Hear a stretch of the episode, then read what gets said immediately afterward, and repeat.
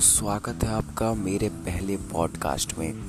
तो दोस्तों, आज के इस पॉडकास्ट में मैं आपको बताऊँगा कि कैसे खुल के जिए। आई मीन कैसे अपनी सारी इच्छाओं को पूरा करें, उनके पीछे चले।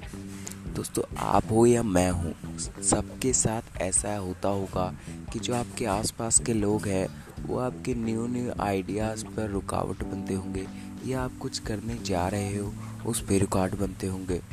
तो दोस्तों, उसके लिए मैं यही कहना चाहूँगा कि जो भी आपको ऐसा करे मतलब आपको रुकावट बनने की कोशिश करे आपके आइडिया में, आपके रास्ते में, उसको दोस्तों इग्नोर करो।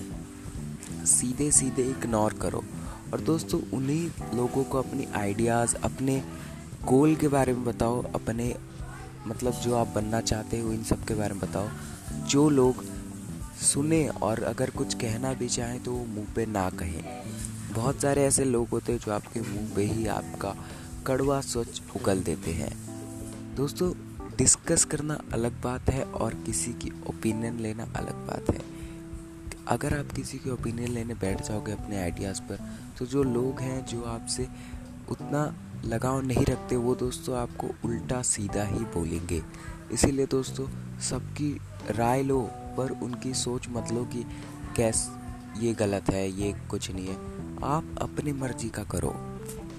दोस्तों, चाहे आपके मम्मी हो या पापा हो, लेकिन दोस्तों, जो आपके अंदर इंटरेस्ट है, आप में इंटरेस्ट है उसी को करो, उसी पे चलो। आपकी, क्योंकि देखो, दोस्तों, टैलेंट होता है, वो हमारे साथ बचपन से ही होता है, वो हमारे नेचुरल आता ही है। लेकिन दोस्तों, जो स्किल होता है, वो हम सीखते हैं। तो अगर आपको कोई स्किल सीखने का मन है तो वो आप सीखो, पक्का सीखो।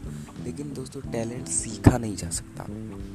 इसलिए मेरा इस कहने का मतलब यही है कि जो आप करो, वो दिल से करो और उसी के पीछे रहो। उसे बदलो मत। दूसरों के कहने पर तो बिल्कुल मत बोलो खुद का जो मन हो करना स्टार्ट कर दो।